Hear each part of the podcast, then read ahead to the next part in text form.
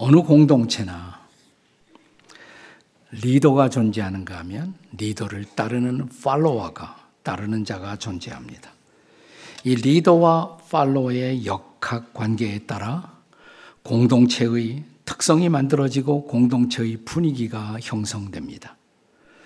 기독교 역사 속에는 다른 이웃 교회들에 대하여 좋은 영향을 끼치고 다른 교회들뿐만 아니라 그 교회가 위치한 사회 국가에 대해서 건강한 영향을 끼쳐온 영향력 있는 건강한 지역 교회들이 존재하여 왔습니다. 교회 역사학자들 그리고 교회 행정을 연구하는 연구자들의 견해를 집약해서 보면 이런 사회에 또 우리 주변에 건강한 좋은 영향을 끼치는 교회에는 언제나 세 가지의 특성이 있었다는 것을 지적하고 있습니다. 그 첫째는 뭐냐면 좋은 리더와 좋은 팔로워가 함께 존재했다는 거. 리더만 갖고 안 돼요. 좋은 리더, 좋은 팔로워가 함께 있는 교회. 두 번째는 리더와 팔로워의 상호 간의 약점을 리더도 약점이 있고 팔로워도 약점이 있단 말이죠. 그 약점을 건강하게 다룰 수 있는 교회 내 시스템이 존재하고 있었다는 것입니다. 어, 어떤 공동체도 잘못할 수가 있고 어떤 리더도 잘못할 수가 있어요. 이것을 잘 극복해 갈 수 있는 시스템이 존재해야 한다는 것입니다.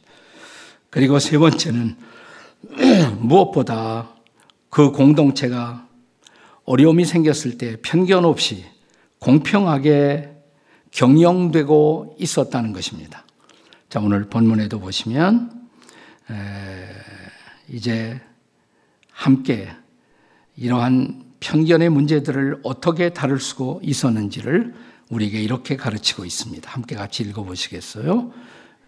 너는 시작, 너는 편견이 없이 이것들을 지켜 아무 일도 불공평하게 하지 말며 라고 말씀하고 있습니다. 하지만 하나의 교회가 좋은 교회로 지속적으로 언제나 존재할 수 있는 것은 아닙니다. 한때 좋았던 교회가 시간이 흘러가면서 좋지 않은 교회로 전락해 가기도 하고 좋지 않았던 교회가 새로운 리더십을 수용하면서 질적인 개선을 통하여 좋은 교회로 다시 회복되고 변화될 수도 있습니다. 우리가 구약의 마지막 신구약 성경의 마지막 책이라고 할 수 있는 요한계시록 신약 마지막 책이죠. 요한계시록 1장은 어, 서론이고 서론 지나고 2장과 3장 요한계시록 2장과 3장을 보면 어, 저 밤모샘에 귀양 갔던 사도 요한이 소아시아 지금의 터키예요. 투르키에 이 터키에 존재하고 있는 일곱 교회를 향해서 편지를 쓰고 있습니다. 그 편지에서 우리는 중요한 몇 가지 건강한 교회를 향해서 나아가는 아, 핵심 포인트를 교훈받을 수가 있습니다. 우선 일곱 교회를 향한 계시록 2장과 3장의 편지들을 보면 항상 이렇게 시작합니다. 아, 무슨 교회의 사자에게 편지하기를 에베소 교회 사자에게 편지하기를 서모나 교회의 사자에게 편지하기를 보가목 교회의 사자에게 편지하기를 이렇게 시작되죠. 이 사자란 말은 메신저란 말이에요. 말씀을 전하는 사역자라는 뜻입니다. 자, 무엇보다도 어, 사도 요한이 교회의 사자들에게, 사역자들에게 편지를 쓰는 이유는 아무래도 리더십을 통해서 한 공동체 안에 가장 중요한 영향이 흘러가기 때문일 것입니다. 그래서 일단 교회를 만드는 건강한 교회가 되게 하는 중요한 핵심적 요인은 건강한 리더십이 있어야 한다는 사실이에요. 그 다음에 두 번째로 이 일곱 교회를 향한 편지를 읽어보시면 거기엔 반드시 어, 칭찬이 있고 또 책망이 있다는 것입니다. 아, 칭찬이 없었던 한 교회, 책망이 없었던 한 교회도 있지만 대체로 칭, 칭찬과 책망이 함께 존재합니다. 이거 무슨 얘기냐? 건강한 교회는 칭찬이 풍성한 교회, 서로를 향한 칭찬이 있는 교회. 그런가 하면 잘못할 수도 있으니까 잘못을 교정하려는 노력이 있는 균형 잡힌 교회, 그것이 건강, 건강한 교회의 모습이라는 것을 우리는 알 수가 있습니다. 어, 그리고 세 번째로 일곱 교회를 향한 편지 속에 어, 어느 교회나 빠짐없이 일관성 있게 나오는 메시지가 있어요. 그것은 성령이 교회들에게 하시는 말씀을 들을지어다. 이 말씀이 빼놓지 않고 등장합니다. 다시 말하면 성령의 음성을 듣고 그 음성에 순종하려는 열린 마음의 교회. 이런 교회가 좋은 교회라 이 말이죠. 하나님이 우리에게 무엇을 말씀하시는가? 라는 성령의 음성을 듣고 순종하고자 하는 그런 의욕이 있는 교회. 이것이 건강한 교회의 모습입니다. 그리고 일곱 교회를 향한 일관성 있는 또 하나의 공통점은 이 편지의 거의 마지막에 가서 반드시 이런 메시지가 등장합니다. 이기는 그에게는 뭐 뭘 주겠다 약속이 있어요. 다시 말하면 승리하는 공동체를 향한 권면. 그러니까 미래지향적으로 주님의 승리를 바라보고 앞을 향해 나아가는 승리의 약속이 마지막으로 주어지고 있는 것입니다. 자, 이제 다시 본문으로 돌아와서 오늘 본문에서 바울은 자기의 후계자인 디모데에게 교회의 리더들과 팔로워들이 상호 어떤 책임을 갖고 교회를 세워 나가야 할 것인가를 이제 권면하고 있습니다. 첫째는 리더들에 대한 책임, 리더들에 대한 책임이 도대체 무엇일까? 우선 첫째로 리더들을 존경해야 한다고 말합니다. 이 리더들을 존중할 수 있어야 한다고 말합니다. 리더가 존경받지 못하는 공동체는 결코 영향력 있는 공동체가 될 수가 없습니다. 자, 여기 17절에 보세요. 어떻게 시작합니까? 17절 시작. 잘 다스리는 장로들은 배나 존경할 자로 알되. 여기 잘 다스리는 장로들. 어, 성경에 나오는 장로들은 지금 우리의 개념으로 말하면 목회자예요, 사실은. 교회를 다스리고 있는 지도자들. 또 교회에서 말씀을 가르치고 있는 사역자들. 그들을 옛날에는 교회 존경받는 어르신이다 그래서 장로들이라고 부르는 것입니다. 자, 그런데 어떻게 하는 것이 이런 리더들을 존중하고 또 존경하는 것일까요? 여기 오늘 본문에 사용되는 존경이라는 단어가 히라보 원어에서는 티메라는 단어로 쓰여지고 있습니다. 티메.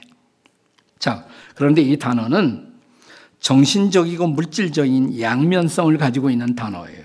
그러니까 누군가를 교회 리더를 존경한다 그럴 때 우선 정신적으로 존경하고 뿐만 아니라 물질적으로 그의 수고를 격려하는 어, 그런 교회.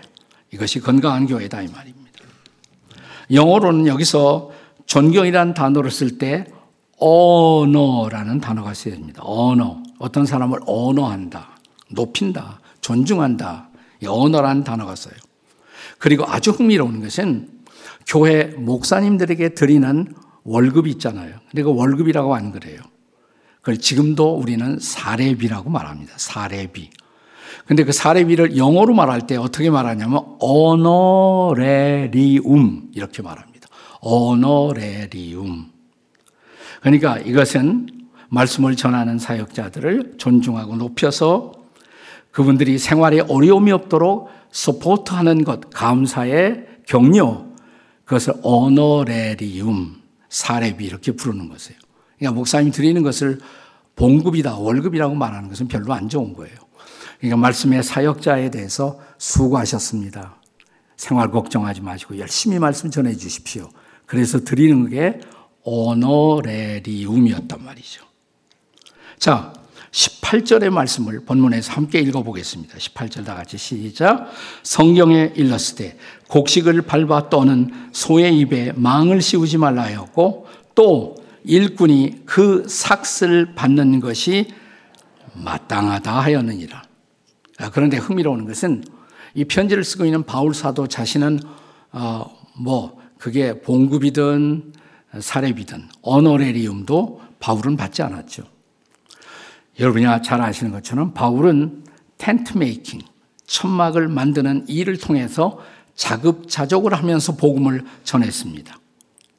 오늘 우리나라의 이 시대의 개념으로 말하면 자비량 선교, 스스로 자기의 생활을 책임지면서 복음을 전하고 다녔습니다. 바울이 그렇게 한 이유는 혹시 내가 돈 때문에 복음을 전하는 자로 오해받지 않기 위해서 그는 일체의 사례비조차 사양하고 복음을 전했던 것입니다. 하지만 중요한 것은 바울은 그것이 일반적 규칙이 되어서는 안 된다고 말합니다. 자기는 그렇게 살았지만 자기는 특수한 예외에 속하지만 보편적으로는 일꾼이 일을 하고 그 삭스를 받는 것은 당연한 것이다. 그것이 원칙적인 것이다. 이렇게 말합니다. 그래서 초대교회에서는 말씀을 전하는 일꾼들을 사례위로 격려함으로써 그들을 향한 존중을 표현하고 있었던 것입니다. 자, 본문이 가르치는 리더들에 대한 책임. 둘째는 리더들은 말씀과 가르침으로 섬겨야 한다는 것입니다. 자, 17절에 다스리는 장로에 이어서 가르치는 장로. 때로는 다스리는 장로가 가르치기도 했지만 때로는 어떤 지도자는 행정만 담당하고 어떤 지도자는 말씀만 담당하기도 했습니다. 자, 바울은 이제 17절에서 뭐라고 말합니까? 다 같이 읽어봐요. 시작. 말씀과 가르침으로 수고하는 이들에게는 더욱 그리할 것이냐. 더욱 뭐 하라는 거예요? 더욱 존경하라 이 말이에요. 자, 왜냐하면 그들이 가르치는 가르침으로 영적인 공동체는 하늘의 음성을 듣고 하나님께 순종하는 교회로 나아갈 수가 있었기 때문입니다.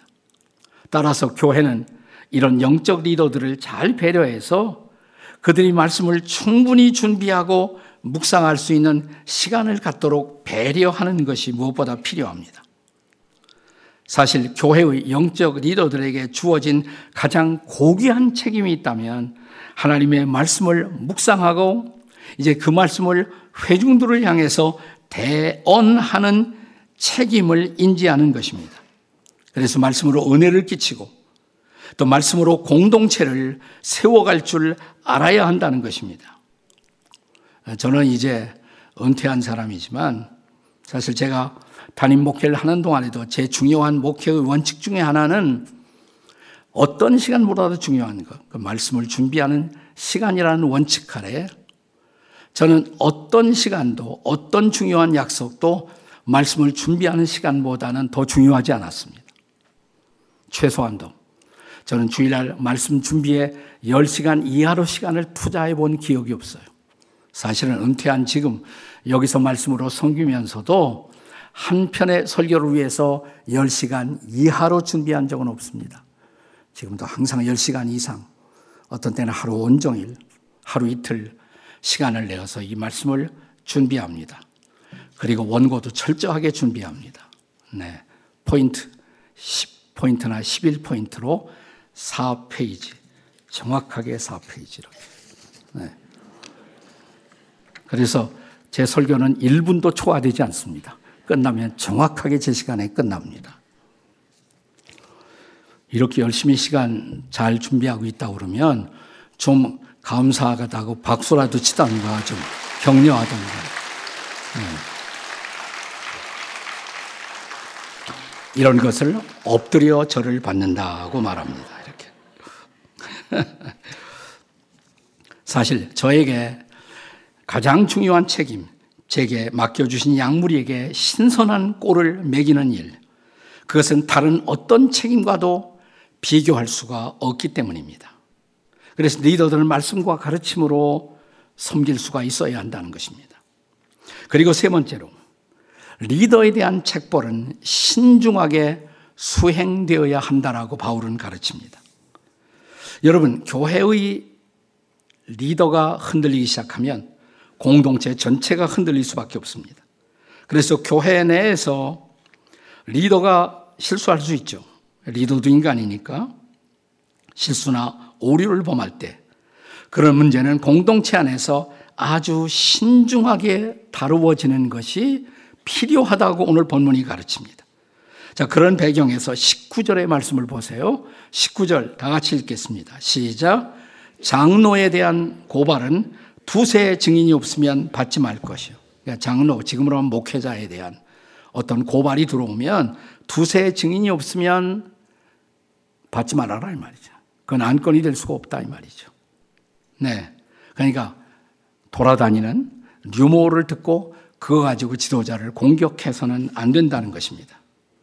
우리 시대에 자주 우리가 쓰는 속담 같은 말 가운데 예, 아닌 땐 굴뚝에 연기가 나랴 라는 말을 우리가 쓰는데요.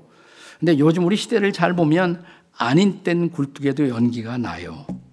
오죽하면 우리 시대, 우리 사회 전체로 지금 가장 중요한 이슈화 되고 있는 문제 중에 하나가 뭐예요? 가짜 뉴스잖아요. 가짜 뉴스.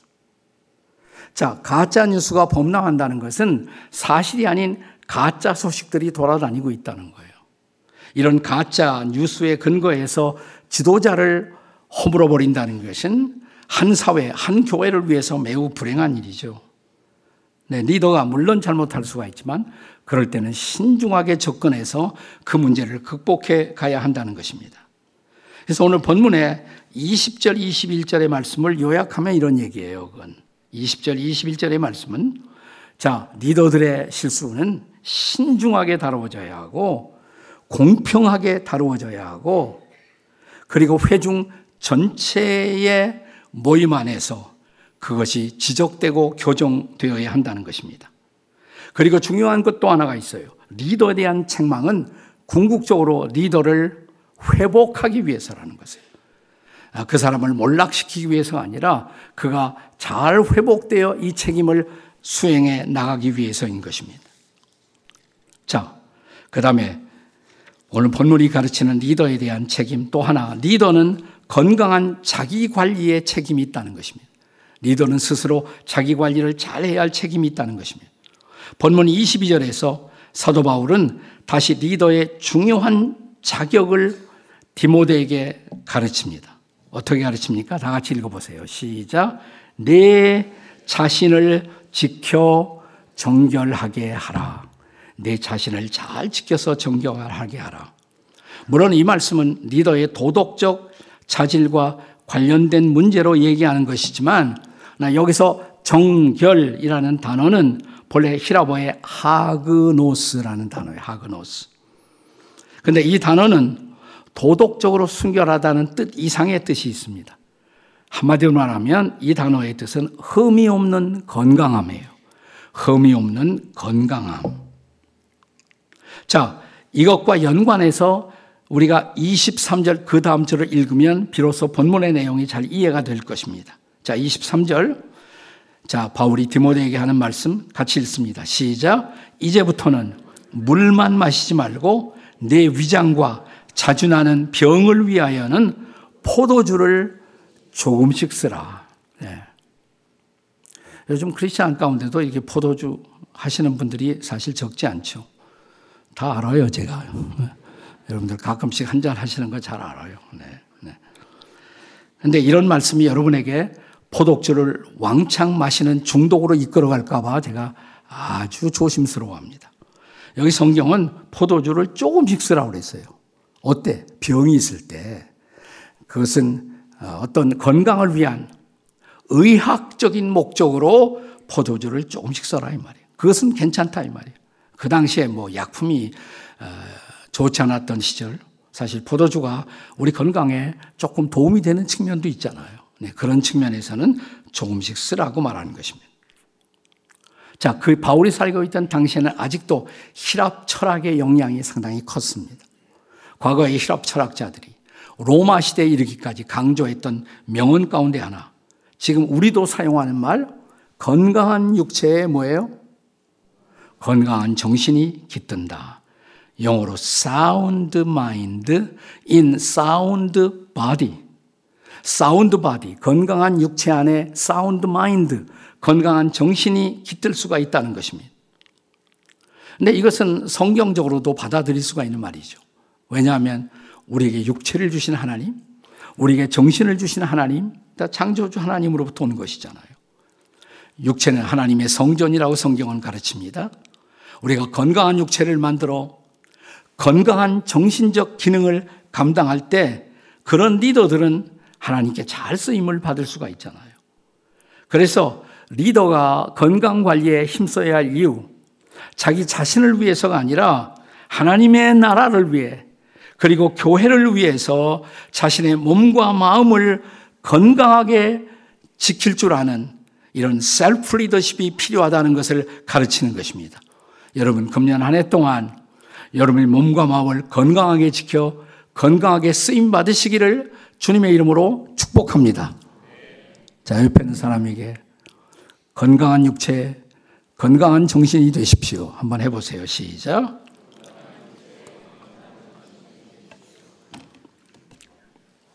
이제 바울은 본문에서 리더에 의해서 이어서 따라오는 자, 팔로우들에 대한 책임을 가르칩니다.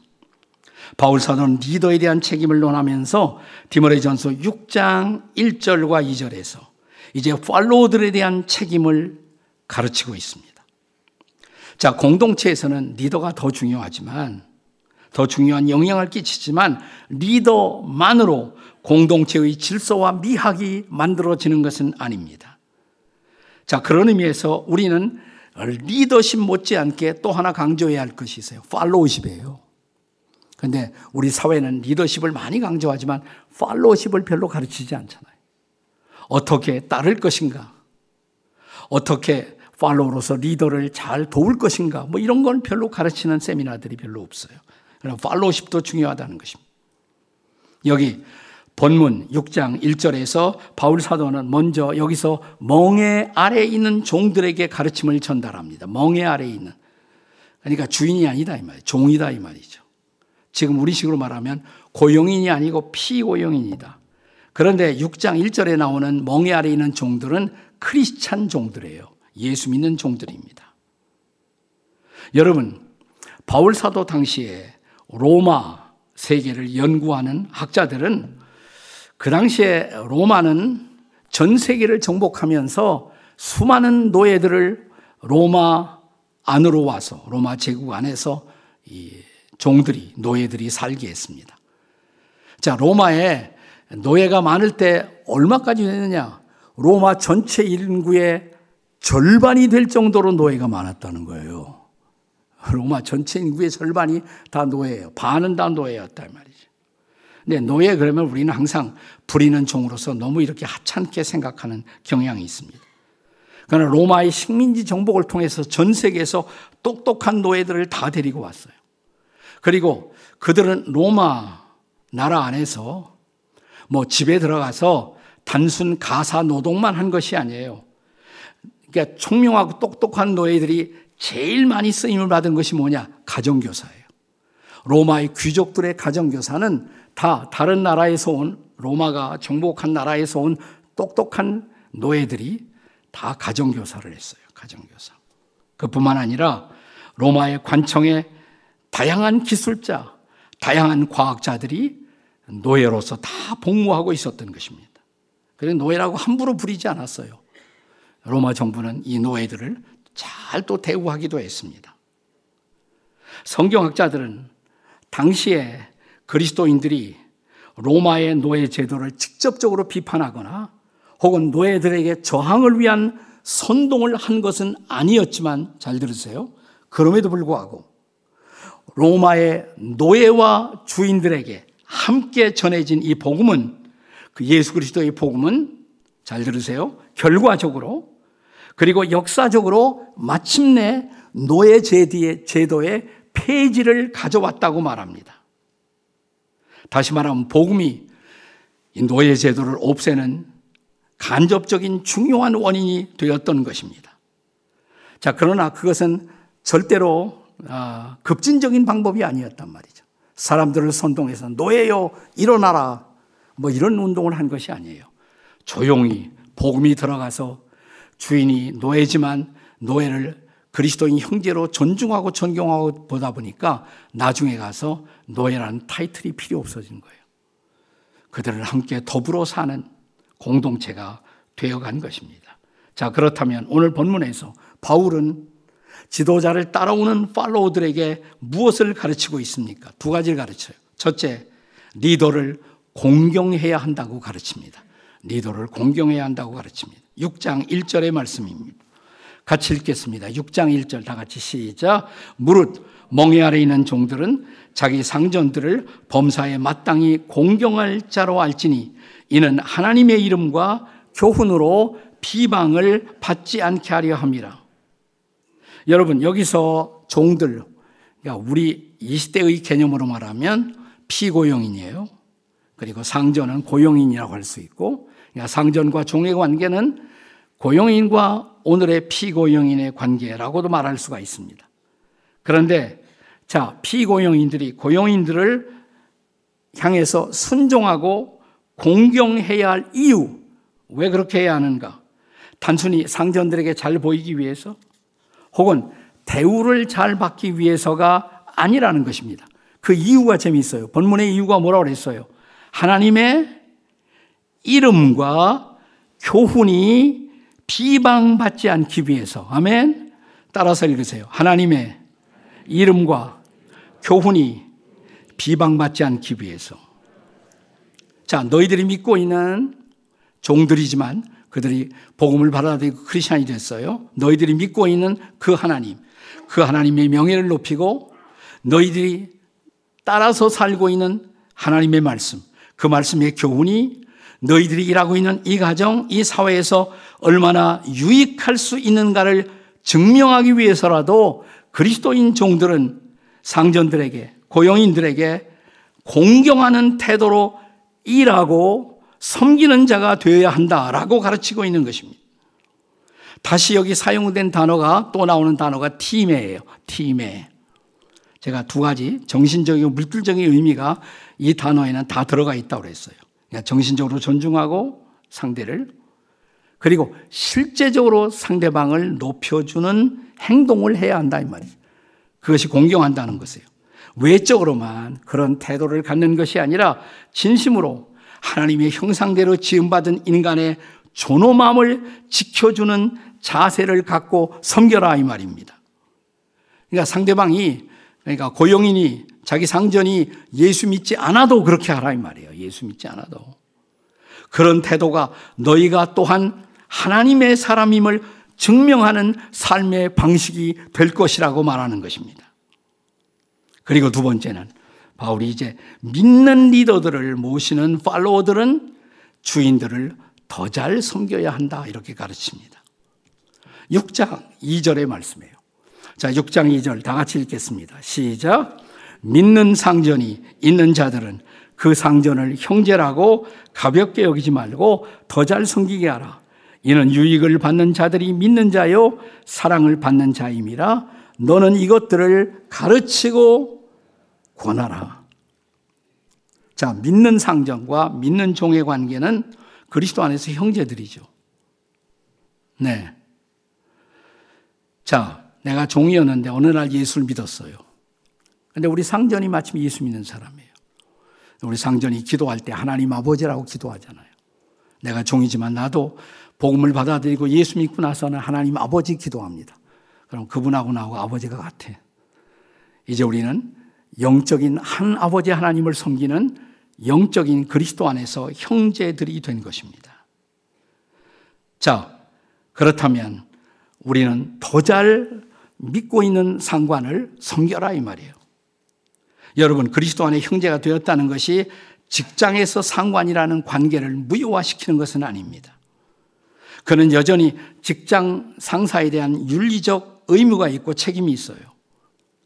그가 내가 이제 그리스도인 피고용자라면 예수를 믿는 나의 고용자, 믿는 상전을 더욱 예의를 가지고 대할 때 우리의 신앙이 직장 안에서 덕을 쌓고 우리의 직장을 하나님이 통치하는 공동체로 만들어 갈 수가 있다고 말하는 것입니다. 우리는 성경에서 믿는 상전과 믿는 종의 관계를 아름답게 보여준 놀라운 케이스 하나를 우리는 기억하고 있습니다. 어떤 케이스일까요? 빌레몬서의 스토리. 생각나십니까? 빌레몬서의 두 주인공, 빌레몬과 빌레몬은 주인이에요. 그 주인집의 종이었던 누구? 오네시모. 오네시모는 그 집의 종이었습니다. 근데 우리는 빌레몬서를 통해서 오네시모라는 종이 복음을 받아들이기 전에 예수 믿기 전에 자기의 주인이었던 빌레몬에게 어떤 경제적 피해를 입히고 자기가 과거에 살던 소아시아 골로서에서 저 로마로 도망쳐 나왔다는 사실을 짐작하게 됩니다. 그런데 자 오네시모가 로마에 와서 거기서 하나님의 신묘막 측가신 놀라운 섭리로 바울을 만나요. 근데 이 바울이 자기 옛날 주인이었던 빌레몬하고 아주 잘 안단 말이죠. 장난의 운명이죠. 운명의 장난이에요. 네. 자기의 주인과 친구였고, 자기 주인의 스승이죠, 사실은. 빌레몬은 바울을 통해서 복음을 받았으니까. 근데 오네시모가 바로 로마에서 바울을 만나 복음을 받아들이고 예수를 믿게 돼요. 그리고 바울에게 양육을 받습니다. 크리스천이 됩니다. 그리고 함께 교제하면서 과거에 오네시모가 자기 주인에게 잘못한 일이 있었다는 것도 알게 되었죠. 바울은 어느 날 아마 디모데 이 오네시모하고 같이 대화를 하는 중에 이제는 자네가 옛날 주인 빌레몬을 찾아갈 볼 때가 되지 않았나. 그리고 주인과의 관계를 새롭게 해야 될 때가 되지 않았겠나 이런 말을 했을 거예요. 그렇습니다. 바울님, 저도 제 주인을 만나서 이제 관계를 바로잡고 싶습니다. 제가 잘못한 모든 것에 대한 용서를 받고 싶습니다. 아, 그렇게. 그럼 이제 떠나라고. 골로새로 가라고. 빌레몬을 만나보라고. 그리고 떠나가는 빌레몬에게 바울이 정성스럽게 편지 한 장을 써서 오네시모의 손에 쥐어줍니다. 그 편지를 뭐라고 부릅니까? 그게 빌레몬서예요. 그것이 바로 빌레몬서예요. 자, 빌레몬서를 보면 빌레몬서 10절입니다. 왜 10절이라고 하냐? 빌레몬서는 한 장밖에 없어요. 1장, 2장이 없어요. 네. 자, 빌레몬서 10절 같이 읽습니다. 시작. 갇힌 중에서 낳은 아들 오네시모를 위하여 내게 간구하노라. 그러니까 바울 사도가 로마의 옥중 감옥에 갇힌 가운데서 거기서 오네시모 만나 복음을 전해 그 오네시모가 바울의 영적 아들이 되었다 이 말이에요.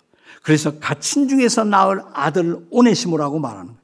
오네시모 때문에 내가 너에게 빌레몬에게 부탁할 편지가 있다.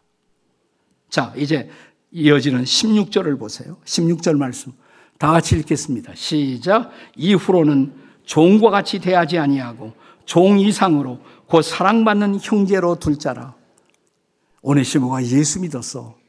그러니까 빌레몬 자네의 형제야. 그리스도 안에 이제는 형제가 되는 것이야. 그를 형제로 받아주게나. 그리고 이어지는 18절. 자, 18절 말씀 다 같이 읽겠습니다. 시작.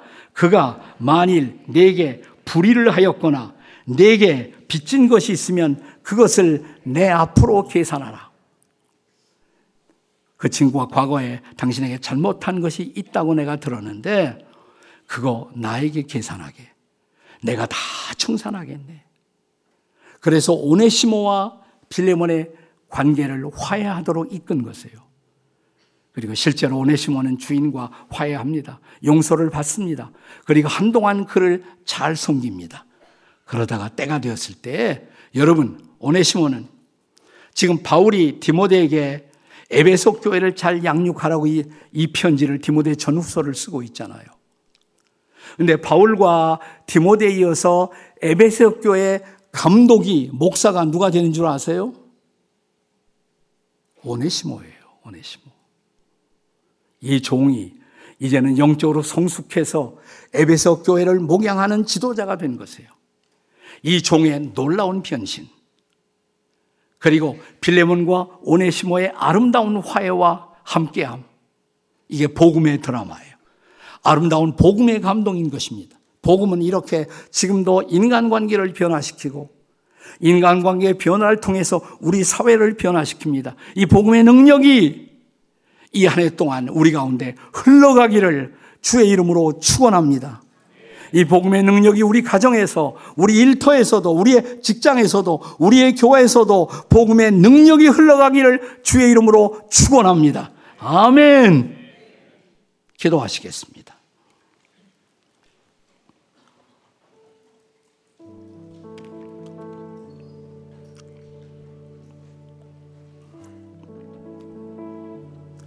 다시 밝아온 한 해